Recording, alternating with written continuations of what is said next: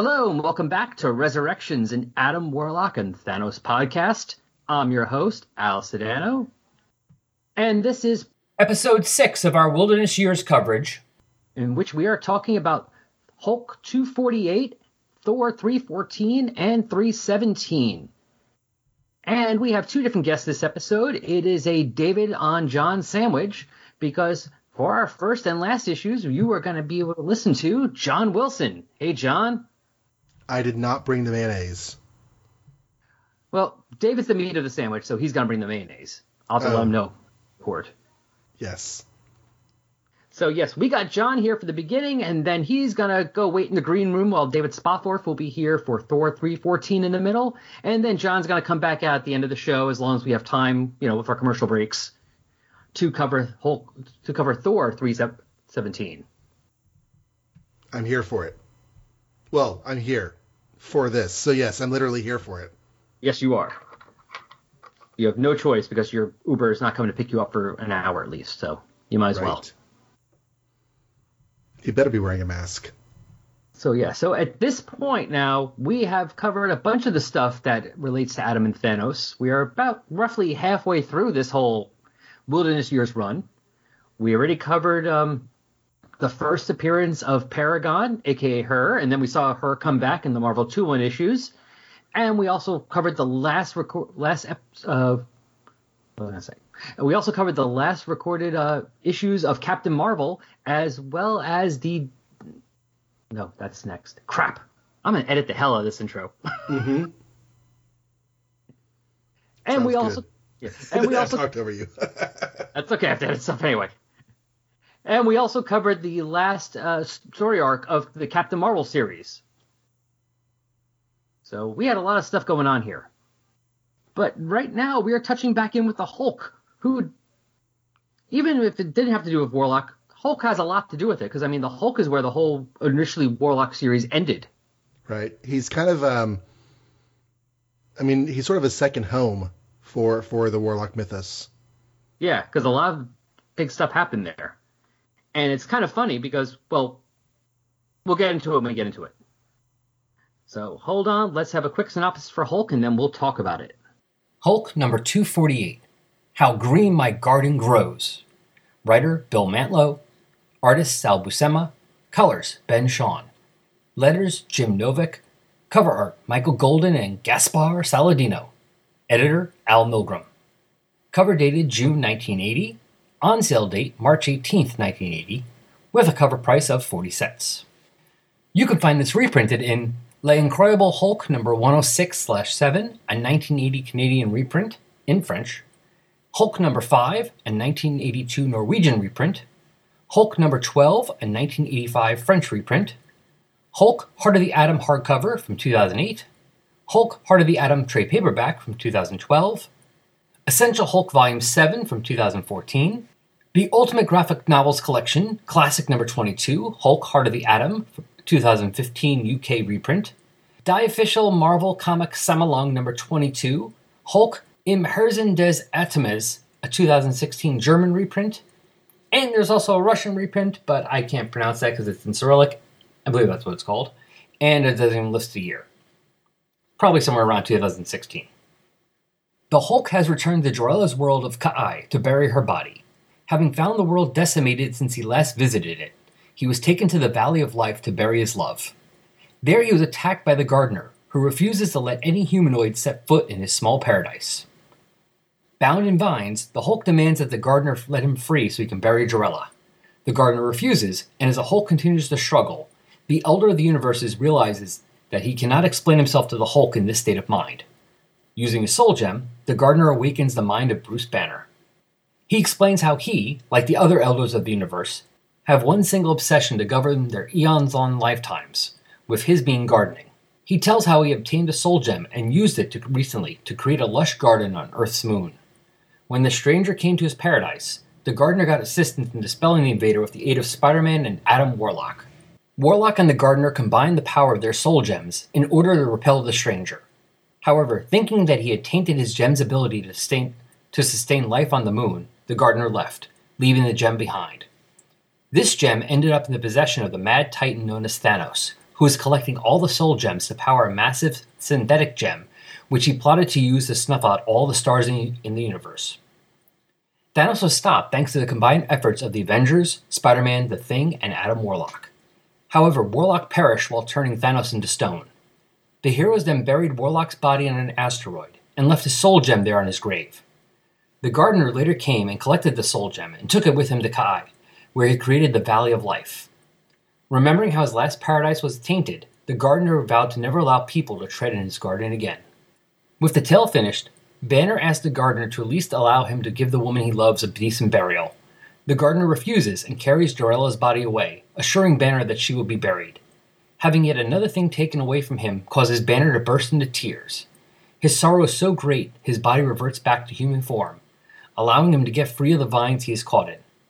However, Banner refuses to give in and vows to find Jor-El and bury him himself, even without the power of the Hulk.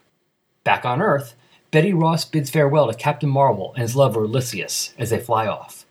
Before she can depart in her private plane with Rick Jones and Fred Sloan, a soldier comes to tell her that her ex-husband Glenn Talbot wishes to speak with her. Betty refuses to grant an audience and soon flies off without another word. A heartbroken Glenn Talbot watches as Betty's plane takes off and flies away from Gamma Base. Meanwhile, in the Colorado Rockies, Doc Samson and General Ross continue their hunting trip. When Ross spots a strange creature in the woods, he opens fire, assuming that it is the Hulk. Samson assures Ross that it wasn't the Hulk after he heard reports that the Gamma spawn monster had been banished from Earth. Back on Kai, Jor-El's followers wait outside of the Valley of Life, fearing that their would-be king had been killed there. Suddenly, a stampede of animals comes rushing out of the forest and begins attacking them.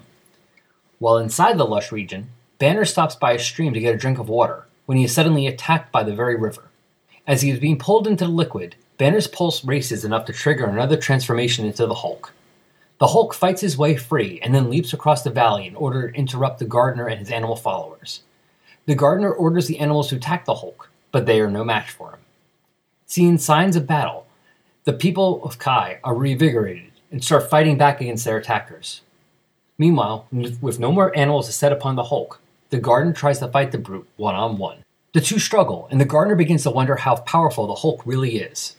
As they fight, the soul gem levitates off the gardener's brow, and the Hulk knocks the gardener aside and plucks it out of the air. Hulk comes to the conclusion that if the soul gem could create the Valley of Life, it could also restore Jor-El's entire world. With that, the Hulk throws the soul gem into the ground, and it burrows its way directly into the planet's core. As the planet begins springing to life, the animals quit fighting. The people of Ka'ai soon join the Hulk as he buries Jor-El in the Valley of Life.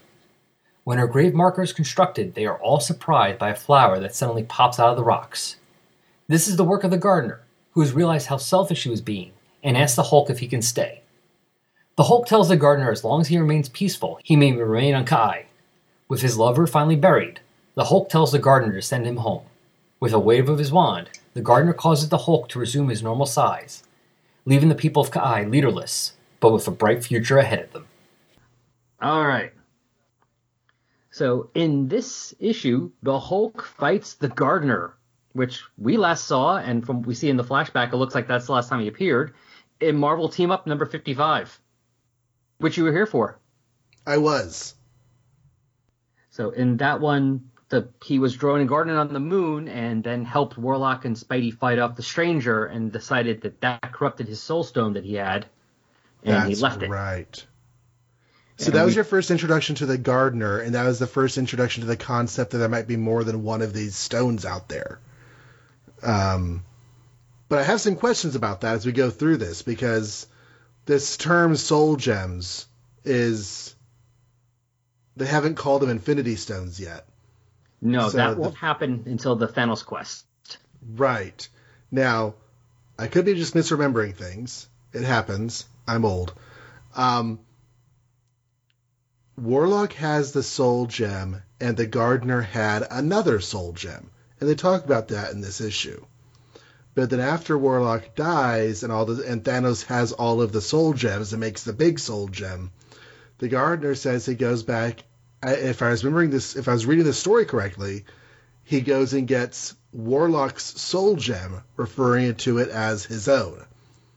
So does the gardener have the capital S, capital G soul gem after this story? Does Thanos have to get it from him for Infinity Gauntlet? Well, I forget which one he gets from the gardener at that point. And there's some other stuff that happens with the gems before that. So it's possible that they get switched up.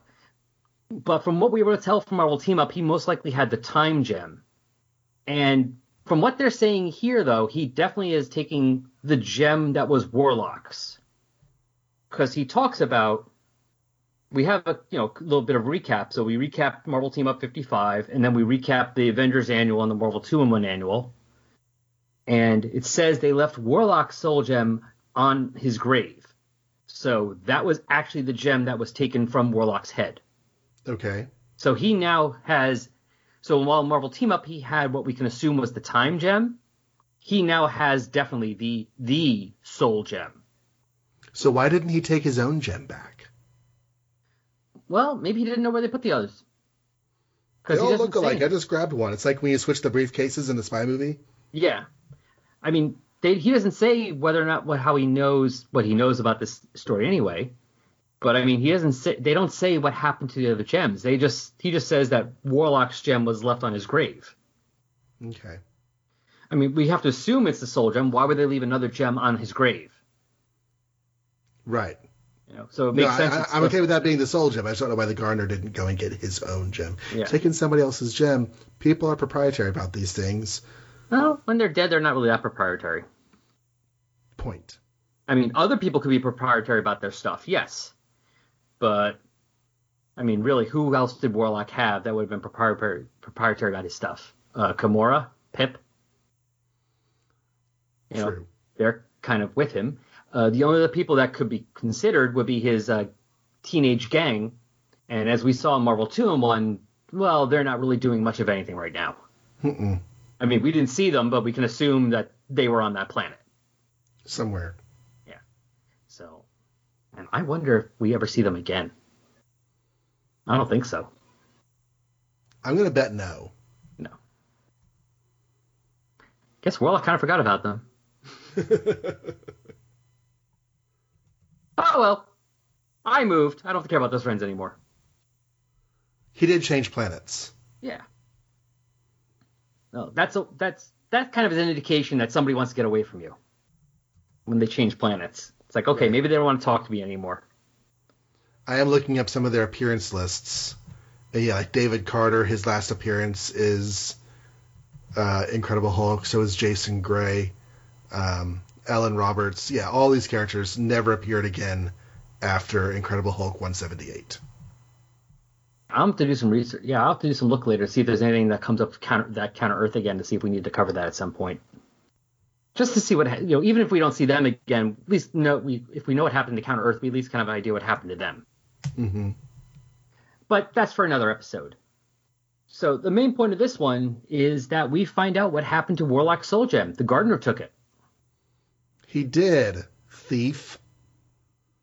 And he goes into the microverse. Or at least the part of the microverse where Jarella's planet exists. Yes, because the whole point of this issue is that the Hulk is traveling there to bury Jarella, because she has passed away. Mm-hmm. Which I've not read. I've only read stories involving Jarella because of some other purpose. I've never read, the Hulk-Jarella storyline. I didn't even know she died.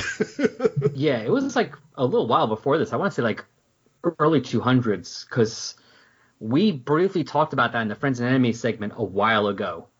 Why is Hulk still carrying her body around? How is she not stinky? Well, it did say he had to get her body from Gamma Base. So I'm wondering if they took her body and he spent a little while trying to find it. Because, he's a Hulk. It's not like he's great at asking for directions. She shows up again in Incredible Hercules 619 and 620. That's weird. Why does that happen? I don't know. That's okay. That's a conversation for another podcast. Yeah. But as of now, she's dead. So, yeah, that's really the Warlock connection here is that the gardener, we have one of the elders of the universe who first appeared in a Warlock story, and we now know what happened to Warlock's soul gem. He took it. Mm-hmm. But otherwise for this issue, anything else? What else do you think about the issue? Anything else that pops out to you? Not a whole lot. I mean, there was a lot of action, a lot of anger between Hulk and the Gardener. There's a lot of punchy, fight, not a lot of actual story that I cared about. I ended up kind of skipping over the pages with the subplot characters because I realized they weren't going to matter at all. Yeah, the only thing I want to say is continuing on from when we talked about Captain Marvel previously in previous episodes is that we have Captain Marvel showing up with Elise again, who he met in the last issues of his series and ends up basically becoming his wife until next episode. Mm-hmm. But yeah, I didn't have a whole lot else on this. Yeah, there's not really much else. Except for, well, one or two things. One, I do like the fact about Jarella. It's like, it's one of the few times the Hulk and Banner agreed on something. They both were in love with her. Yes. So it kind of made his life a little simple. You know, she knew he was a Hulk and she loved both of them. So it's not like there was a conflict there.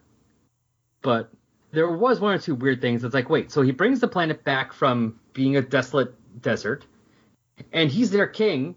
And he's always complaining about Earth, and what does he do at the end? Hulk wants to go home. It's like, really? That's the way he is, though. He wants to get away from Earth and go into space, and then he's like, yeah, I'm done with this. I want to go back home again. We did that on Make Ours Marvel, because they send Silver Surfer. Hulk's like, I want to go into space. I want to go into space. And so Silver Surfer shows up and is like, hey, you want to go to space? And he actually ends up going into space with one of the High Evolutionaries' new men, Sir Ram, I think was his name. And they go to the High Evolutionary's planet where all of his new men are rebelling. And when all that's said and done, he's like, I really just want to go home again. I thought I wanted to get away, but this is definitely not the life I wanted to live. Well, as you're talking, I was kind of thinking about it. You kind of made me think about it. And I'm like, well, you know what? I guess I could see the Hulk wanting to leave. It's one thing if Jarella was here. But true. This would probably just remind him of her constantly. Kind of like the Planet Hulk storyline. Once his wife was killed, he's like, yeah, I not only don't want to be here anymore, I want to go take revenge on the people who put me through all of this jazz. Yeah. And the other thing is, I always love it's one thing I love about the dumb Green Hulk is one of the things he always says when he's fighting somebody and they don't understand how he could do something. Hulk is Hulk. I just love his explanation. How do you do this? Hulk is Hulk. That's how. Right. That's how. I misspoke earlier. Jarella comes back in Incredible Hulks, not Hercules. Incredible Hulks 619. She's resurrected with several other dead heroes, and then dies again in 620. Oh, so, is that maybe? I wonder if that's part of that Chaos War. Yeah, because they had like a couple miniseries about like some dead characters coming back. Mm-hmm. So I wonder if that's part of that. There's a character named Marlo who has death powers. Oh, that's right. Marlo Jones. Yes, Rick Jones, wife to Rick Jones, and also ex-girlfriend, or maybe ex-wife to Rick Jones at this point. And also ex-girlfriend to Moondragon. Oh, fun. At least I forget if they actually were dating or just were very flirtatious. Mm-hmm. Dating off-panel. Yeah, I think it was, at least for me, it was one of the first times Moondragon's sexuality was addressed. Mm-hmm. Of her being either gay or bisexual. Moondragon is a whole subheading in Marlowe's wiki page. Sorry, fandom page, because that's what they're called. It's fandom.com, not Wikia. Yeah, that happened during the Peter David written Captain Marvel series about the son of Marvel. Okay. The one who comes out, those series that comes out of, what's it called? Avengers Forever. It says at one point she developed an attraction for Moondragon, surprised both of them. They were unsure what to do. Before they could explore it, Marlo was whisked away to her by her husband. And when the truth came out, Rick stood aside to let Marlo and Heather figure themselves out. And they were together, and then they broke up later. Good for Rick. I mean, that can't be easy. No. But Marlo realized that she loves Rick more, so eventually she goes back to him. And so Heather thinks that she tricked Marlo subconsciously using her telepathy, which is not true. It was just her, messing with her head. Her own head. To be fair, Moondragon does have a history of doing that. Yes. So I could see. I mean, it's one thing. I know I sometimes question my own motivations. When you've done stuff like Moondragon has done, and you have mental powers to back it up, yeah, I could definitely see you questioning your like, wait, is this honest or did I force this? Yeah. It's a story point that's been done where the person who can control others telepathically, are they doing this because they want to, or are they doing this because I'm controlling them without realizing it? It's a sticky wicket. Yeah, but I will say, considering how Moondragon has been characterized through most of her history, good for her, because that is definite growth for her. She's a better person than she once was. Yeah, because we're going to be covering soon a couple issues of Avengers where she does not give a damn, and she knows she's doing it. Mm-hmm. And she does not care. But that's for another episode, and I think another guest as well. Oh. Do I hear that, guys? He's firing me. Well, you chose not to do them. So. He's firing me. But okay, that's it for the Hulk then, since we really have nothing else to say. It was a fun little romp with the gardener. Time to get to the meat of the sandwich. Yes. So, John, you hang out for a little bit. And I'm going to talk to David about Thor 314, and then when we're done, you'll be back, and we're going to talk about Thor 317. Okay, I'm just going to go snack on these cheese puffs. Yeah, I bought the whole big jug at Costco. Mm-hmm. Don't eat all of them. Mm-hmm.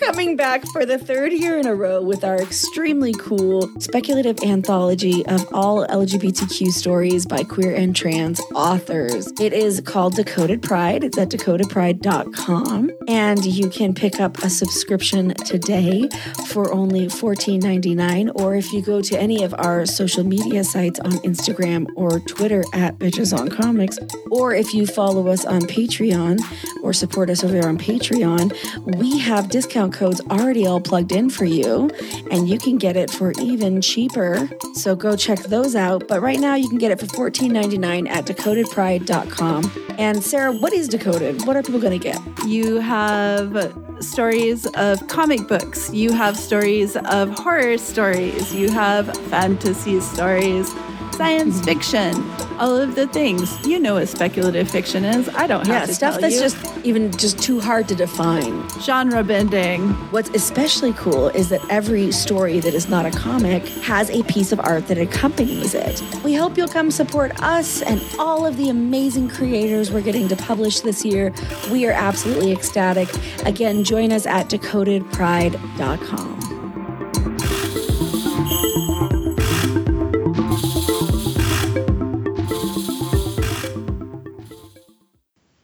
Okay, John will be back in a little bit, but right now, like we said at the beginning of the episode, we have a John, David, John sandwich. So right now we're at the meat of this episode, and then we'll get back to the bread. Boy, I'm a vegetarian. Don't want to be the meat. Okay, so we're at the veggie part of the sandwich. That's better. There we go. Works for me, whatever works. I have no problem with that. And from a couple episodes ago, David Spofford is back. How you doing, David? Hey, good to have you around again. Cheers, Al. Nice to be back. Yeah, it's good to have you. It's been a while. It has. So, right, this time, David is here to talk about Thor 314, in which, well, as it says in the cover, Death Cry of Drax the Destroyer, also featuring the mysterious woman called Moondragon. We are going to check up on our favorite crazy space family. And Drax seems to be wearing a very strange hat. Yes, he is. It's the height of fashion on Antares. But yeah, this cover by Keith Pollard has Drax with that weird, almost looks like a jellyfish hat, blasting Thor while Moondragon is unconscious. And Jarvis is in the back looking, oh my god, how much do I have to clean now? And we should point out, for any lawyers listening, that the jellyfish that Drax is wearing does not look like a starfish in any way. Yes. Even though it behaves, I didn't even think about that, but you're right, it does behave very similarly. So, quick synopsis, and then we'll be right back. Thor number 314, Acts of Destruction. Writer, Doug Moench. Layouts, Keith Pollard. Finished art, Dan Green and Pablo Marcos. Colors, George Rousseau. Letters, Janice Chang. Cover art, Keith Pollard, Danny Crespi, and Rick Parker. Editor, Jim Salicrup. Cover dated December 1981. On sale date, September 1st, 1981, with a cover price of 50 cents.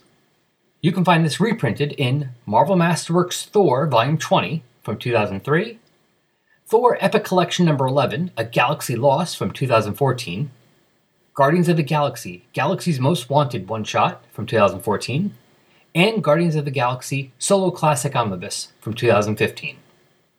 Don Blake is brooding over having no career again when he gets a call from Shauna, who asks him to come to Chicago to attend a medical seminar. Moondragon is in space, dwelling on her uncertain future as well, and decides to look in on her father, Drax. Drax is in space and encounters a group of preachers and begins to attack them in the hopes of being destroyed himself. Thor goes to Avengers Mansion in the hopes of company, but finds only Jarvis. Just then, Moondragon arrives with Drax, with one of the alien creatures attached to his head. Drax then comes to and begins attacking everything. Thor uses lightning to remove the creature, who then begs them to kill it. Its despair and a lack of purpose rings familiar to all three of them. Drax and Moondragon decide to return the creature to its home. All right. This is kind of funny. Acts of Destruction. This actually almost could have been would have fit in when we did Acts of Vengeance a couple months ago. That's nice. And this issue is kind of a throwback to like the 60s, where could we have like that First page splash page, which kind of is not really part of the story. It's almost like a separate second cover. That's true. Very symbolic. Yeah. I guess a full page splash of Don Blake leaning against his window ledge might not pull in the readers. No, not the Thor ones. Peter Parker looking old, depressed, looking out the window would have worked. Oh yeah. I mean, that definitely fits into Spider-Man. I'm pretty sure I've read an issue that actually does do that. I'm pretty sure I've read about 36 that have done that. Yeah, and I would say out of those 36 you read, probably 24 of them have it raining. I'm sure. But yes, Don Blake is he's bored because he has nothing to do. Yes, his clinic has just been shut down and he's been sacked because of budget cuts. And probably also the fact that he's probably never around anyway. That's something to point out about this run. This Doug Moench, Keith Pollard run is not the most celebrated of Thor runs in history, but it's pretty notable for being probably the only time since the early Lee Kirby days where it actually gave any time and attention to character development of Don Blake. True, because we're going to be covering Thor 317 in the next segment of John Wilson, and yeah, there's also quite a bit with Don Blake in there as well. And in fact, in these, even a bit more so from the 60s, because really it was just kind of like the Clark Kent Superman thing of just, how does Don Blake get out of this one to turn into Thor? Yeah, whereas they gave him several new jobs. There was a whole run about it where Don got arrested because they suspected he might have murdered the long-vanished Jane Foster. Oh. Yeah. That's right. She was gone for a while, wasn't she? Yeah, and in this run, the police actually took notice and started looking Don Blake's way. It's kind of funny, like, how these characters that we think of as, like, these long-running, important supporting characters, like, Jane Foster or Pepper Potts, and yet if you read the actual runs, they're gone for a long time, like sometimes really 15-20 years. Yeah, it's just kind of funny how hindsight kind of works. Once people get prominence again, you just assume they've always had prominence. Yes, but yeah, Don's bored, and apparently his boredom is enough that we decide to spend almost half the issue without him. Yes. And we get a big long recap of Moondragon's history now.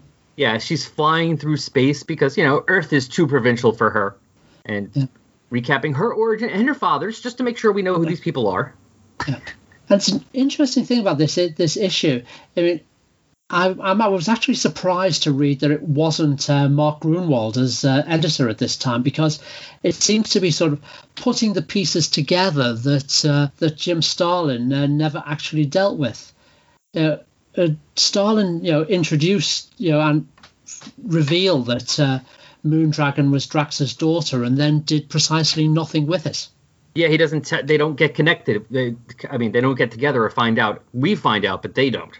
I think Drax does. I don't remember that happening, but I could be wrong. I think when towards the end of the Captain Marvel run of the Captain Marvel Starlin run, Thanos gives Drax's memories back, and as part and parcel of that, sort of reveals that Moondragon is his daughter. Ah, okay. Because maybe I missed that. I have to go back and look at that to check thing, because I don't remember. Pretty sure.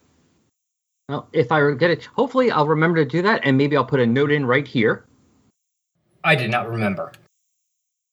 Or I'm editing this out. One of the two. Because I know, like in the Starlin stuff, he does reveal it, but in a very subtle way. Because, we get the Drax origin in the Captain Marvel issues, and then the Moondragon origin he does in the Daredevil issues. Yes, which is a completely different origin. Yeah. You'll note, because in the Daredevil version, Moondragon was taken to Titan while Thanos was still just a child. Huh. I'll have to double-check that then. Yeah. But either way, we get their origins. And, of course, the fact that Drax, as we saw in the Captain Marvel issues we covered a few episodes ago, Drax blamed Mar-Vell for Thanos' origin, even though it was not Mar-Vell who killed him either time. Well, he was the only one around. Yep. And that's the name he knows. Gave him something to do. He's like, look, I know you, and I know Iron Man and Moondragon, so I'm blaming you because you're the one fighting him the most. Oh, and here we are in this little page here where it shows the Drax history. He says, "I've been deprived by Thanos of a normal life, of even knowing my daughter." Yeah. So, well, at this point, they both knew. Yeah. I just wasn't sure off the top of my head where they found out, but yeah. At least or at least where Moondragon finds out. You might be right. I think you might be right about Thanos revealing to Drax, but since I don't remember him saying anything to her. I don't know when Moondragon found out. I'll have to go back and double-check that. Yeah. To find out when she found out. But obviously at this point they both know. And Drax is now bored and basically just wants to be destroyed himself. So a lot of people bored in this issue. Yeah, everyone's bored. Yes. I wonder if that was the impetus for writing this issue. Doug Moench was very bored. He's like, well, what happens if Thor gets bored? What about everyone else? What if everyone's bored? I don't know, is it any wonder that this particular run doesn't get remembered by most people? I think most people were bored at the time. Yeah.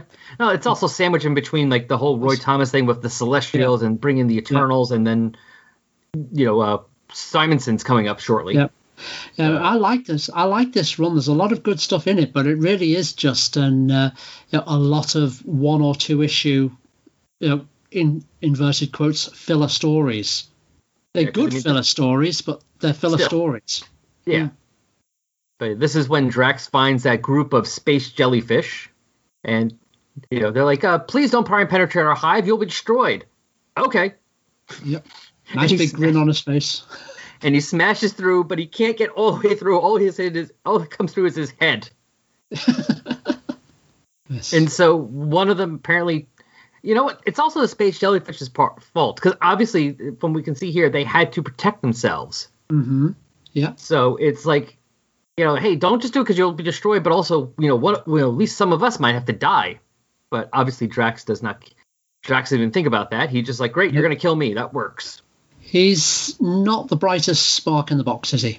No. The fact that Drax is always pretty dumb in pretty much any incarnation, any medium is pretty spot on. Yeah, he is a big dummy. Yep. When they took all his intelligence away for Infinity Gauntlet, I don't think they really lost much. No, he just went down a couple points. Yeah, he's like, we're just gonna tweak it a little bit. But in trying to find him, Moondragon sends him. So her ship's pretty impressive because she gets around pretty fast. Wherever he is in space, she gets to him and then back to Earth pretty fast. Yes, nobody told Doug Moench that space is big. Very big. Yes. He has not read Hitchhiker's Guide yet. No. But back to Thor, after having a little chat with Iron Man, because at this point they know each other's identities. I checked, actually, in this month in the Avengers, we also see another you know, get together of Don and Tony getting together for lunch to go over the problems they were having with Hank Pym. Okay, so it's about not too long after they found out then. Yeah, that sounds about right. Oh, it's quite a while after they found out each other's identities, but... just not the initial problems of Hank Pym. This is one of the many problems of Hank Pym. It was the one with the infamous slap. Ah, yes. Yeah. But I really liked this characterization where Don Blake and Tony Stark were shown regularly getting together for lunch. They were sort of the only two of the major Avengers that sort of knew each other's civilian identities at this point. Yeah, in fact, going back to the issue we're going to be covering later, that's actually Tony Stark's in the beginning of that issue 317. They were together, and Tony has to leave, but they're at like Cape Canaveral Space Center. He's like, "Oh, hey, I'll set up a tour for you." Yes, there's a good couple of issues after this where it's a good Thor Iron Man team up. Yeah. So yeah, I do like that. I do like when some of them are friends in not just their superhero guys, but civilian life.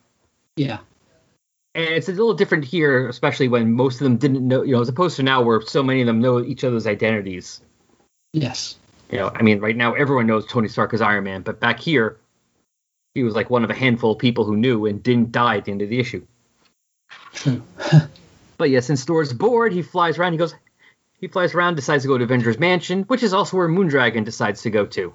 Because all of a sudden she's like, well, I need help, so let me go to the Avengers, even though, I'm going to mock them in a little bit as well. Yes.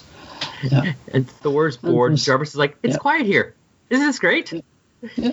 I think there was an issue of the Avengers coming up where Thor turns up at the mansion and Thor and Jarvis go off and watch hockey together. Maybe there's more than one, but I know there's an issue I covered with somebody that's probably going to come up later here where he shows up and they're going to watch the Knicks game. Yes, probably that's the one, yeah. Which basketball, but it's also possible it's a hockey one too. Yeah. But yeah, it's a fun one. It's actually the one with Avengers 219. That's the one. Yes, of course. Yeah, that's the fun one. He goes to hang out with Jarvis, and again, I like that. I like the fact that he's like, oh, hey, let's hang out. Yeah. But then all of a sudden, coming downstairs is Moondragon with Drax. Which I thought was weird at first, and I realized, oh, yeah, she says she parked on the roof, because that's what you do with spaceships. You put them on the roof. Oh, yes, and of course, here's where Moondragon says that she's glad to find Thor alone. After all, you are a god.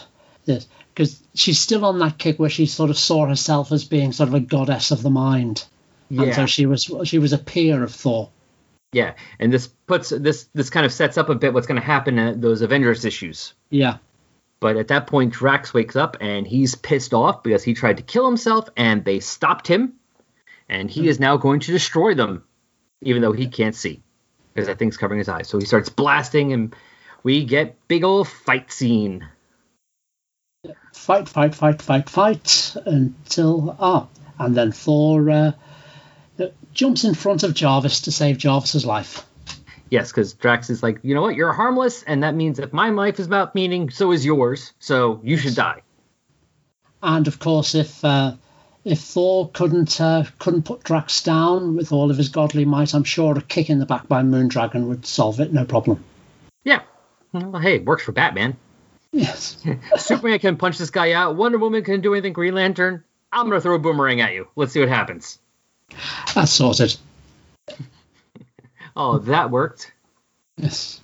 Now, wait, where's the part? I knew there was here somewhere. Where's the part where Moondragon mocks Thor for caring about the Avengers or something? Oh, yes, that's right. That's right. Back to the part where you said, she considers herself a peer.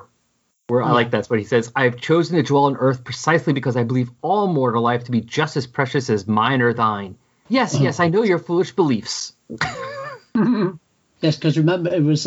when I said Thor used to be the chairman of the Avengers until Moondragon came along and kind of talked him out of it, saying that he was too strong and too powerful for the Avengers, just like she was. Yeah, she is definitely among the most arrogant of characters. Yes. It's one of the reasons she's fun, though. True. Because she does have that, and she can slide into the villainy, but it is fun when she does her heroic stuff because she's just so arrogant about it.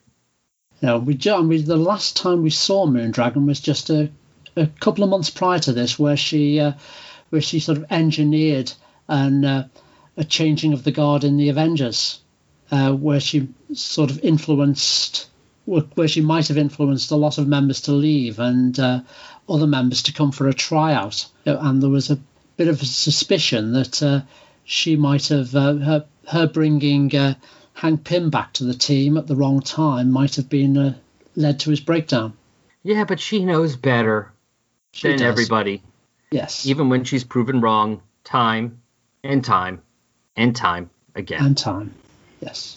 Yeah, what's that quote? I think it's from Socrates or something. It's like, I know I'm smart or something like that because I know nothing. Oh, yes. Something. I mean, I know I'm butchering it, but mm-hmm. Something like that. Yes. Yeah. And obviously Moondragon is the opposite. I know I'm smart because I know everything. Everything apart from how to be humble. Yeah, she should remember why she wasn't chosen to be Celestial Madonna. Well, because they were foolish. Yes. It's their fault, not mine. Yes. But they are able to, but Thor, with using the lightning, is able to get that not Starro creature off Drax's head. Yeah. And I like that basically Drax wakes up without the thing controlling him and is basically saying the exact same thing he said with the creature on him. Yes. Yeah, so when you said earlier about it, you know, Drax waking up pissed off because the creature was on his head and whatever. Basically, Drax wakes up pissed off whatever happens. Yeah. That basically is how it happens. He's a very angry. Don't wake him up because he's angry. Just let him sleep. Yes. Yeah, the creature is also very upset because it's separated from its hive and it's wishes to, it has nothing else. It can't do anything with its life now. It basically, it's scared. It's alone, and it's just like, let me go. And we actually get a little sympathy from Thor. That's not strange, but from Drax and Moondragon as they go to return it back to its home. Yeah, it's kind of a turnabout, but at least they're not bored anymore. They've got something to do. Exactly, it's something to do together, and you know, Moondragon can always retcon it in her mind as well. Gods can be benevolent, of course. Yeah, so, but it's her just having emotions and not liking to admit it. So Moondragon and Drax go off as father and daughter and reunited, and we know that's all going to go well. Oh, yeah. It's going to go so good. Such a happy family. And we are left with Thor watching Jarvis try and sweep up the rubble. While Thor just stands back and watches. Yeah.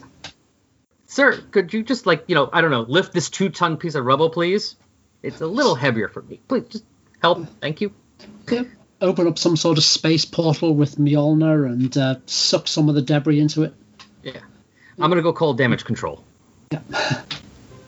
And that is it for Thor 314. Now, anything else about this you want to talk about or anything else that pops up to you? Well, this issue is one that I remember because it was around the time when I actually started reading American comics on a regular basis, because around this time, late 1981, my local shop started getting them in each month on a fairly regular and reliable basis. And so it was around this time. In fact, it was actually the issue just before this was when I started buying, right, I'm going to buy American comics now, exclusively. Okay. That's so three prints. Yeah. So this is where my real comic collection began. All right. That sounds like we finished this issue up. So, David, before you go, anything you want to either, I don't know, last message you want to give people, anything you want to tell them about you're enjoying, you want people to check out? Well, I guess the favourite comic that I want people to start reading is, if you can get it, is the new revival of the old sports comic Roy of the Rovers.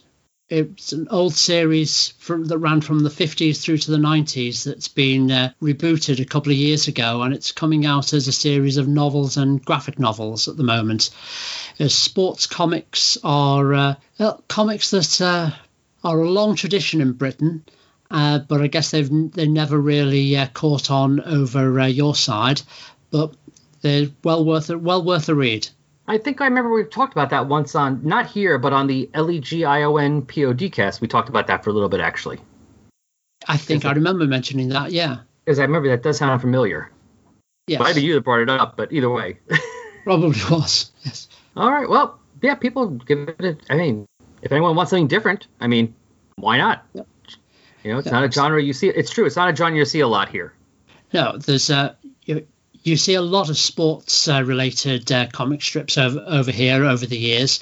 I was just reading one the other day in the Tiger anthology in the mid-'70s. It was a strip called Rod and Line, set in the cutthroat and action-packed world of angling. Oh, excitement. It is.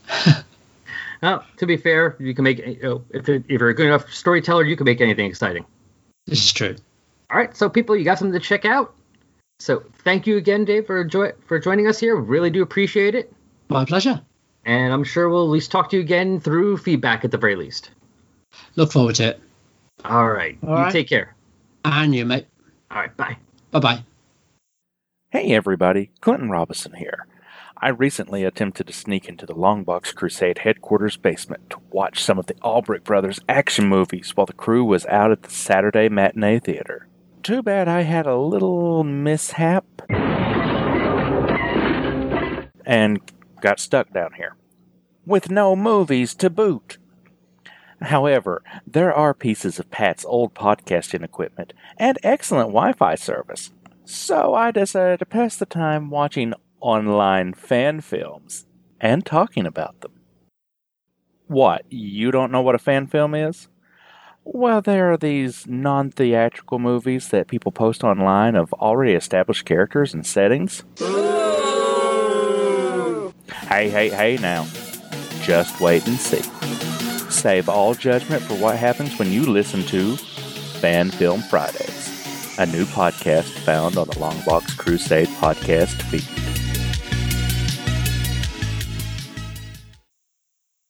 And we are back with one more issue.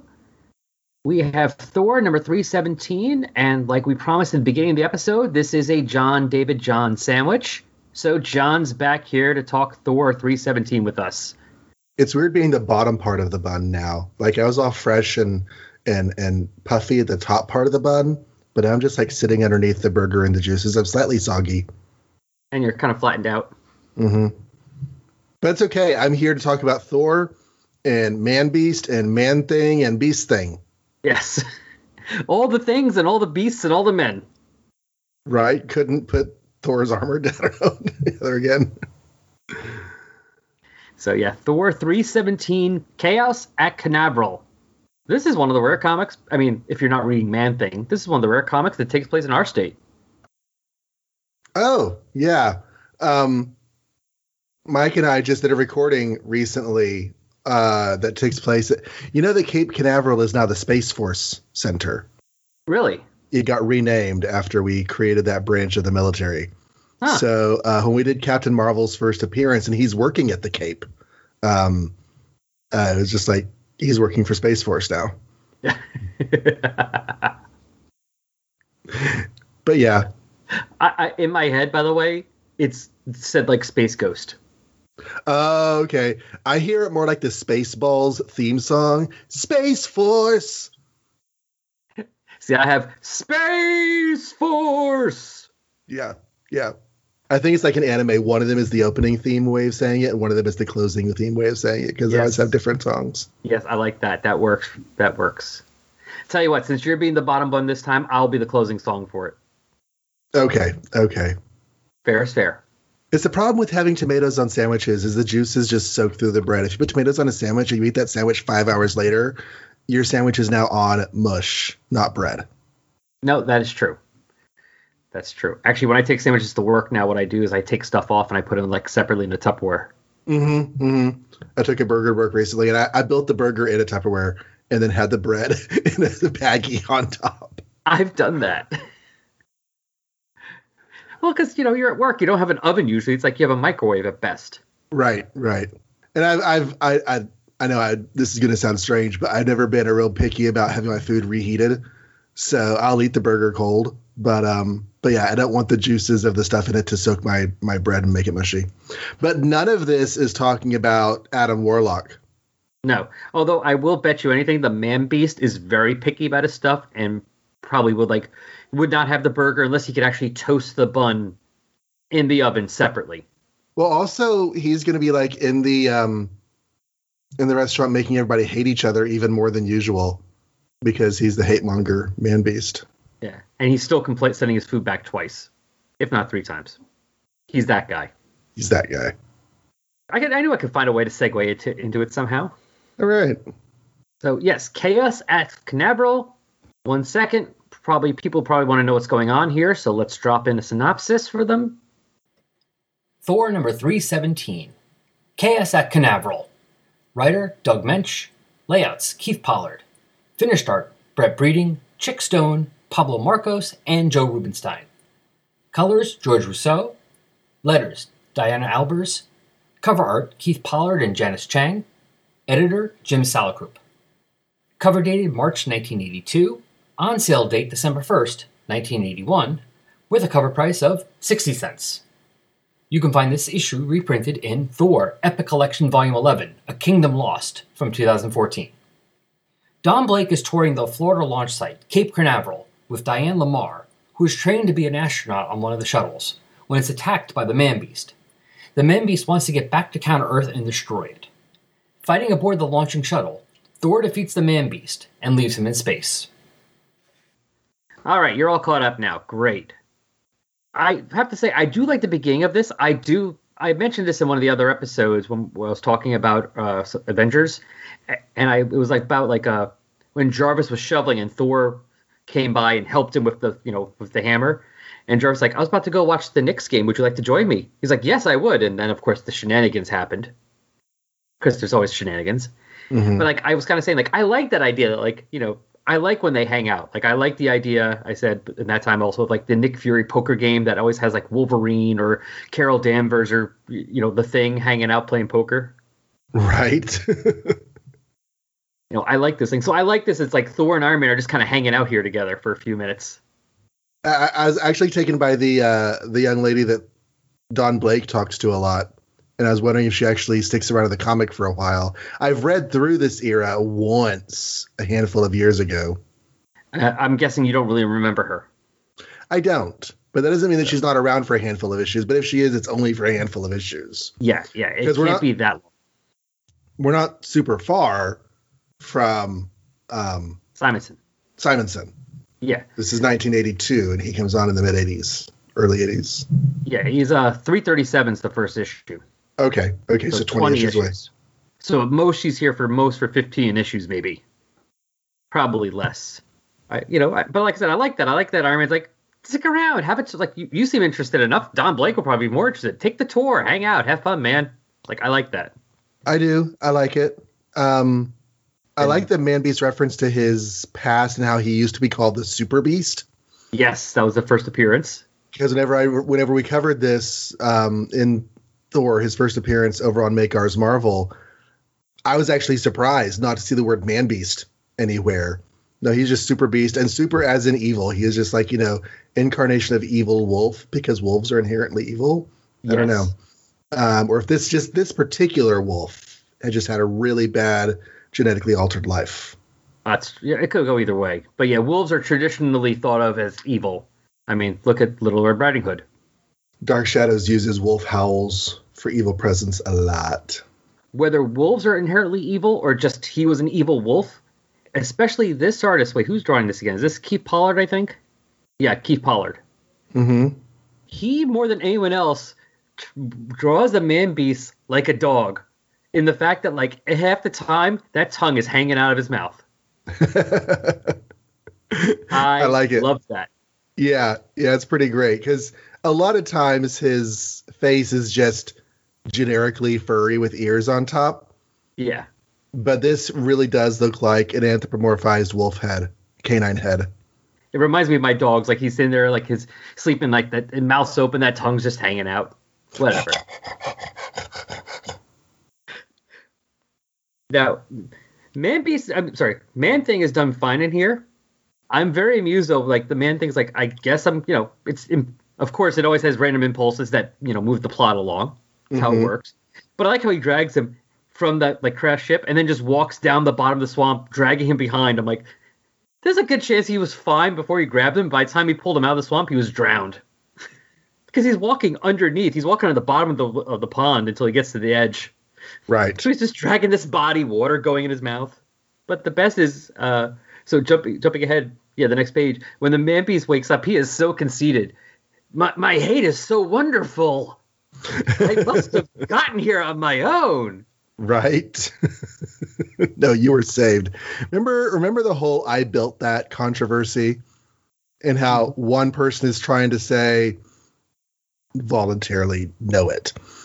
And the replies are, no, I did this on my own. And the man beast is definitely the anti-I built that, or the person who says I built that. Oh, yeah, the man beast is definitely, I did everything. You weren't even here. I still did it. Right. I like the origin in this mainly because the origin flashback for Man Beast, mainly because he gets to turn back into a puppy. Yes. And you have Adam Warlock like laying on his magic Jesus hands on the puppy's head. Yes. Yeah, he even looks like a puppy. He does look like more like a puppy than a wolf there in that panel. But yeah, we get the one-page flashback. I love how they had to do this. It's like, and because I hate you all, I will tell you my origin. It's like, oh God, he's bringing out the slides. Right. Not to go on my 15th tangent, but you know the Ultra Humanite in DC, right? Uh huh. So you know, whenever he appears in All Star Squadron or a JSA story, they always have to do the flashback how he used to be Dolores, and he used to be the bald scientist who died. Yeah. Brain was put in Dolores, and now he's in this ape. But at some point in the late 70s, early 80s, there was a Superman family story where he was also put into a giant wasp. And so now, you know, where I am in my reading, late 1984, whenever Ultra Humanite shows up at the beginning of Infinity Incorporated and he gives his backstory, he's like, mad scientist, beautiful actress, giant wasp, and now I'm in an ape. Wait, hold on. You were in a what? We skip over that part. It was in the 50s. The world was weird in the 50s. Oh, why didn't they have him in the wasp form in the cartoon Justice League Unlimited? Oh, true. Although he was still great in that. I don't know if the wasp form exists in modern continuity since it was an Earth 2 thing and Earth 2 got all shaken up. I don't know. Of course, he is an Earth 2 character, so maybe his entire history could still be intact. Yeah, God knows. Maybe Dr. Manhattan put it back in. He was like, this is weird. I want to see what happens. Right. Giant wasp, eh? But anyway, back to Thor. So yeah, the Man-Beast basically wants to get back to Counter-Earth, and apparently this random shuttle that's going to be sending up a satellite is set up for living beings to be in it. Mm-hmm. Or maybe not, because to be fair, she's wearing her spacesuit the whole time, and the Man-Beast, he's also fighting Thor on the outside of the ship, so maybe he doesn't need to breathe? He has a giant nose. I feel like he should have to breathe, but that doesn't always necessarily correlate. Yeah, I don't know. He's on the outside of this thing. So is the Man-Thing. I don't think he needs to breathe. Does Man-Thing have a nose? I thought he just had like a tentacle down his face. I assume that one. I mean, maybe I'm anthropomorphizing it, but I kind of assume that's like a nose. You know, octopuses have their genitals on the end of one of their tentacles. Oh, I assume the things on the side were the genitals. Oh, okay. Why do you have two? To grab you better? Anyways, so I don't have a whole lot to say on the Thor fight except you know how Thor's hammer, right? Can't be lifted. Yes. It's super duper heavy or there's an enchantment on it, depending upon which part of continuity you're in.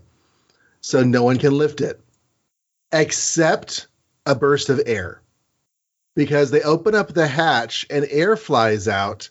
And this super ultra heavy hammer that was definitely not moving from the ground gets blown out the hatch by the burst of air. Yeah, I have to assume at this point this is the enchantment.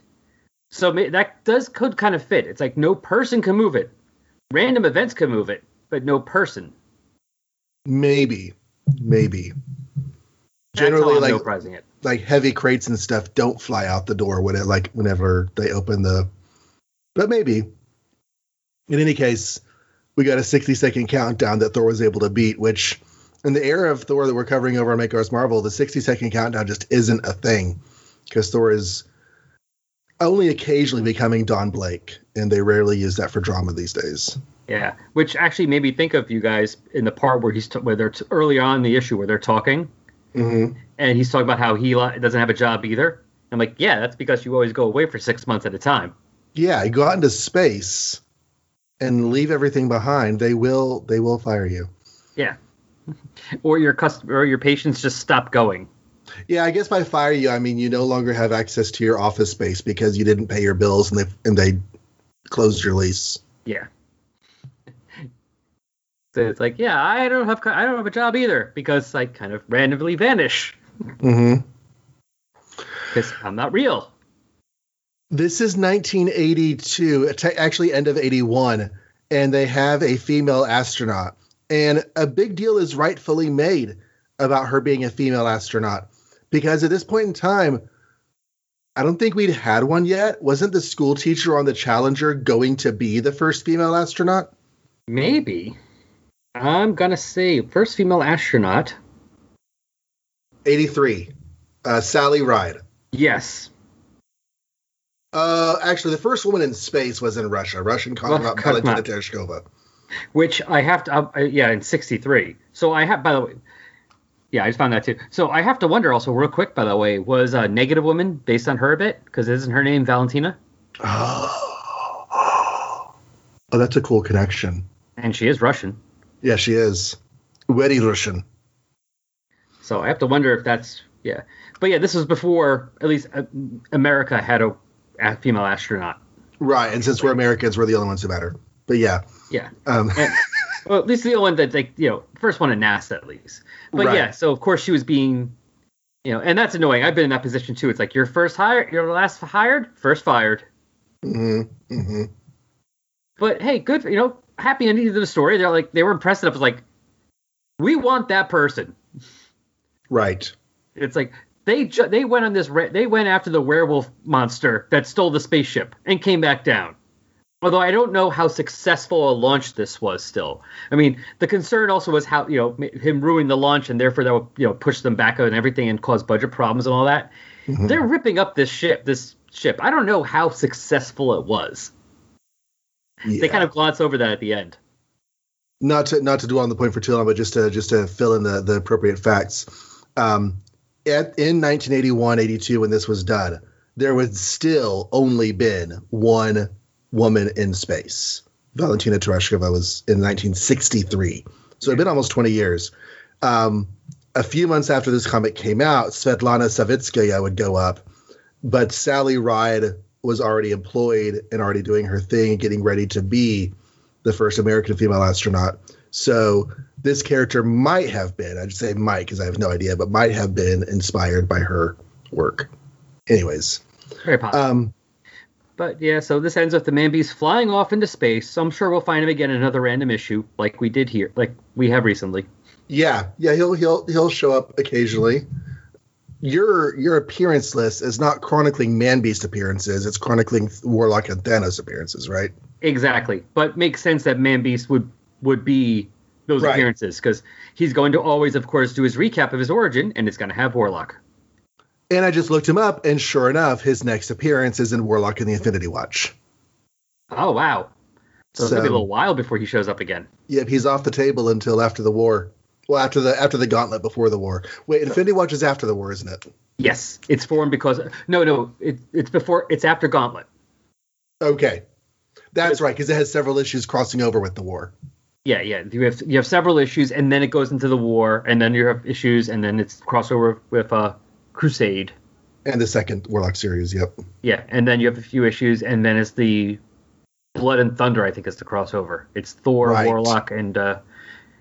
it's what? Thor, Silver Surfer, Warlock Chronicles, that was the title, and Warlock and the Infinity Watch. That's where my 90s reading has stalled out. I have put my 90s reading project on hiatus while focusing on Superman and 60s Marvel. But whenever I get back to it, I'm in the middle of that Blood and Thunder crossover.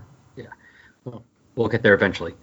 But anyway, so yeah, that was Thor 317. Nothing, I mean, it's not a bad issue. No.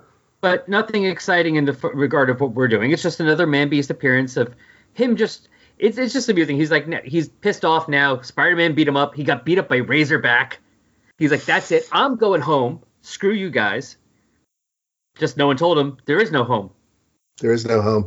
Yeah, there's a little bit of dramatic irony in this because the narrator reminds the reader, by the way, everything Man-Beast is trying to do is futile because Counter-Earth isn't actually there anymore, in case you forgot. I almost think that the drama of this story would be more effective if we hadn't had that. If we had just all, thought he was trying to get someplace he should and couldn't get there. But I also like the idea that he's trying to do all this stuff that's futile. So I don't know which would be the better way to play it out. But either way, they would have got letters. Oh, you're right. He's trying to get somewhere that's not even there anymore. Yeah, but he doesn't know that, people. Yeah, to which the appropriate response is, yeah, have you ever tried to go somewhere that ended up not being there? You ever go to a store after it's closed? Anyways. All right, so Thor. That's it for Thor. Well, thanks to that mini episode I did, we're actually only now going to be doing feedback for episode 153. So basically going forward, we're going to be only doing the feedback for the previous episode instead of a couple episodes behind. So that's pretty awesome. So let's get on with it. Feedback for episode 153, Intergalactic U-Haul, with guests John M. Wilson. And on Facebook, the post about the episode was liked and shared by Neil Vig, Joe Sedano, and Mirko Mackey. On Twitter, we got likes and retweets from Outlaw Rob 58 Streaming Channel 2022, MetaHuman Hunter 58 Streaming Addict 2022, Dear Watchers, a Comics Omniverse podcast, David Finn, Viet Nguyen, Capes and Lunatics, Alan Sharp, Ed Moore, Chris Lydon, Into the Night, Trapped in a World, JohnReadsComics.com, Karen Walker, Bruce Robinson, Dave's Comic Heroes blog, and Last Sons of Krypton. Now remember, this show is not the only place you can hear me on a regular basis. I am also on the LEGIONPODcast. That show is all about these DC Comics sci-fi series from the late 80s, early 90s, Legion. That's LEGION, the acronym one, not Legion of Superheroes. And you can find that on the Legion of Substitute Podcasters feed. Links are in the show notes. All right. You want to hear your name said here, or you have thoughts about the episode that you want to share with me? Well, go on Twitter, @AdamThanosPod. Look for our Tumblr page, resurrectionsadamwarlock.tumblr.com. Find us on Facebook and like the page there. Just type in Adam Warlock or Thanos in the Facebook search bar and it'll pop up. And you can send an email, resurrectionspodcast@yahoo.com. Speaking of emails, we have 2 emails to read about this episode from one of our co-hosts of this current episode, David Spofford. So let's see what David has to say about the Marvel 2-in-1 stories. The first email, he writes, "Hi Al, I remember this Her trilogy from way back. The fun thing about it for me was that it was answering questions I had never asked. I read this long before I read most of the earlier Warlock series. So instead of being surprised to see Spinxor here, my shock was seeing him do the narration in that Starlin issue. I was thinking, hey, that's the Space Movers guy." Starhawk doing the body swap was another shocker. I knew Starhawk from his first appearance in The Defenders, but I never read the Marvel Presents follow-up. At least I knew who Paragon was, so that's something. The Skrull saucer in this story is a weird one. It's an old continuity cock-up. The Skrull craft used in Fantastic Four #2 wasn't a saucer. It was a disguised water tower that was no more than a shuttlecraft. The saucer here, in its other appearances in Fantastic Four '92 and ROM 23, was the one they took from Kurgo of Planet X in Fantastic Four '7, and correctly referred to as such when it was also shown in Fantastic Four '11. The Marvel 1960s Legacy Handbook rationalizes the era by suggesting Kurgo attained it from the Skrulls. I totally get what you were saying about the High Evolutionary's love of Counter-Earth being inconsistent with his can-I-destroy-it-now attitude in the Warlock stories. But the last time I'd seen the High Evolutionary before this story was when he went toe-to-toe with Galactus to save that world. And you've got to figure his heart must have softened somewhat if you're going to go up against the big G over it. One thing I didn't quite get is how come Her gave up so easily at the end. Her stated purpose was to find Adam and mate with him to create the perfect race. So why didn't she? Sure, she may have resurrected Adam's body with no mind or soul, but the body was alive. Couldn't she have harvested a little genetic material to do the job? Having a dead husband didn't stop Elysius from having Marvell's kids. Maybe she was conservative and didn't do single-parent families? Cheers, David.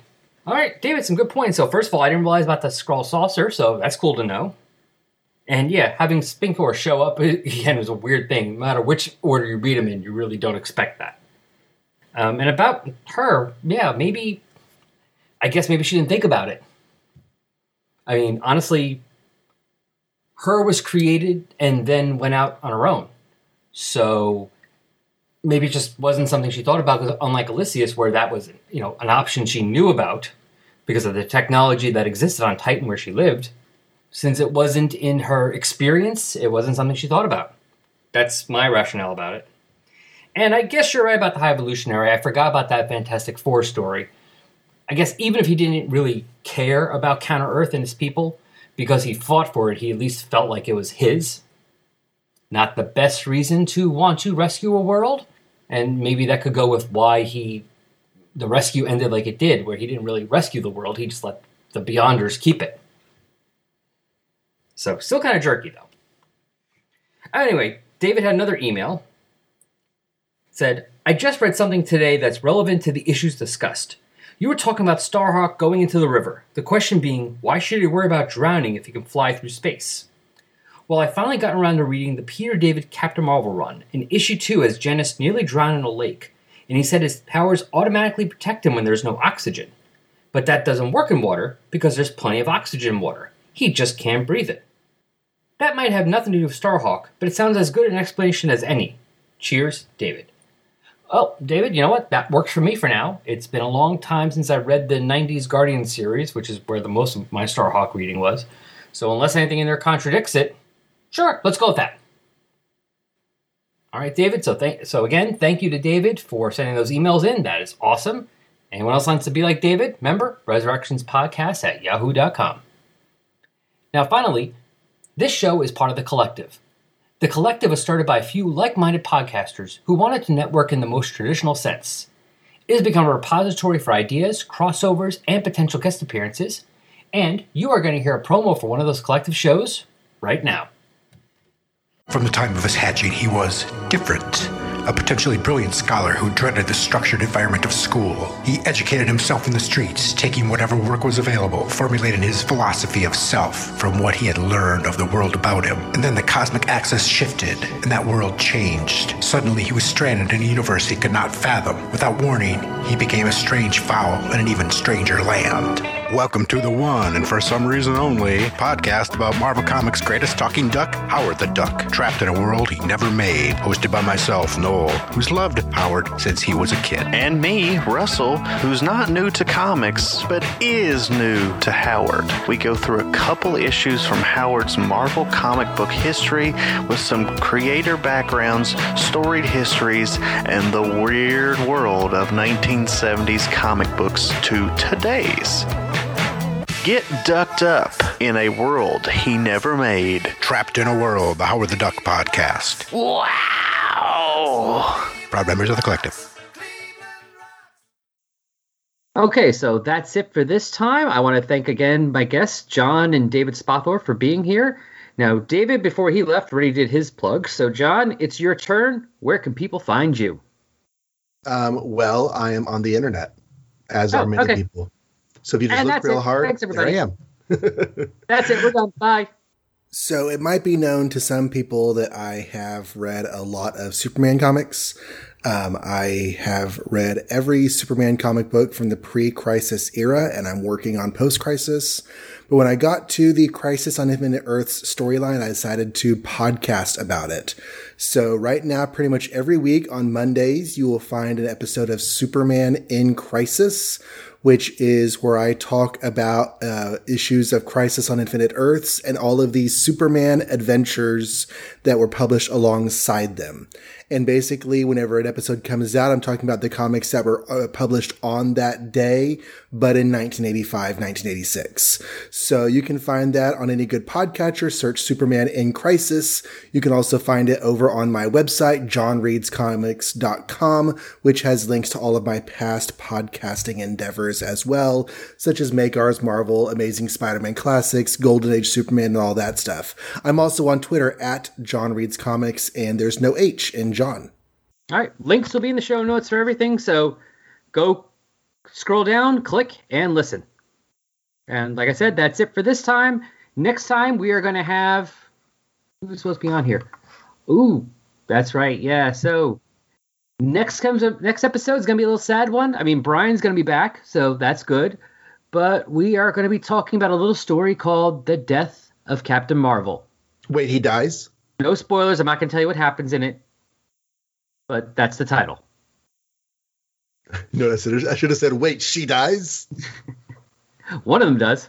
All right, so that's next time, folks. And John will be back in a few episodes. Don't worry.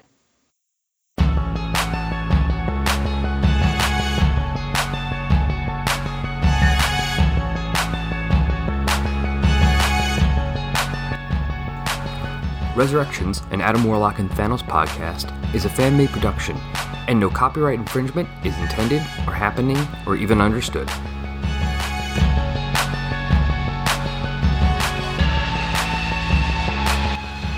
The opening music for this podcast is Intro Pompeii by Lino Rise, and the closing music is Dark and Dramatic by DJ Puzzle. Both are licensed by the Creative Commons license. You can find Lino Rise at free-intro-music.com and DJ Puzzle at peaceloveproductions.com. Links to both can be found on the Tumblr page.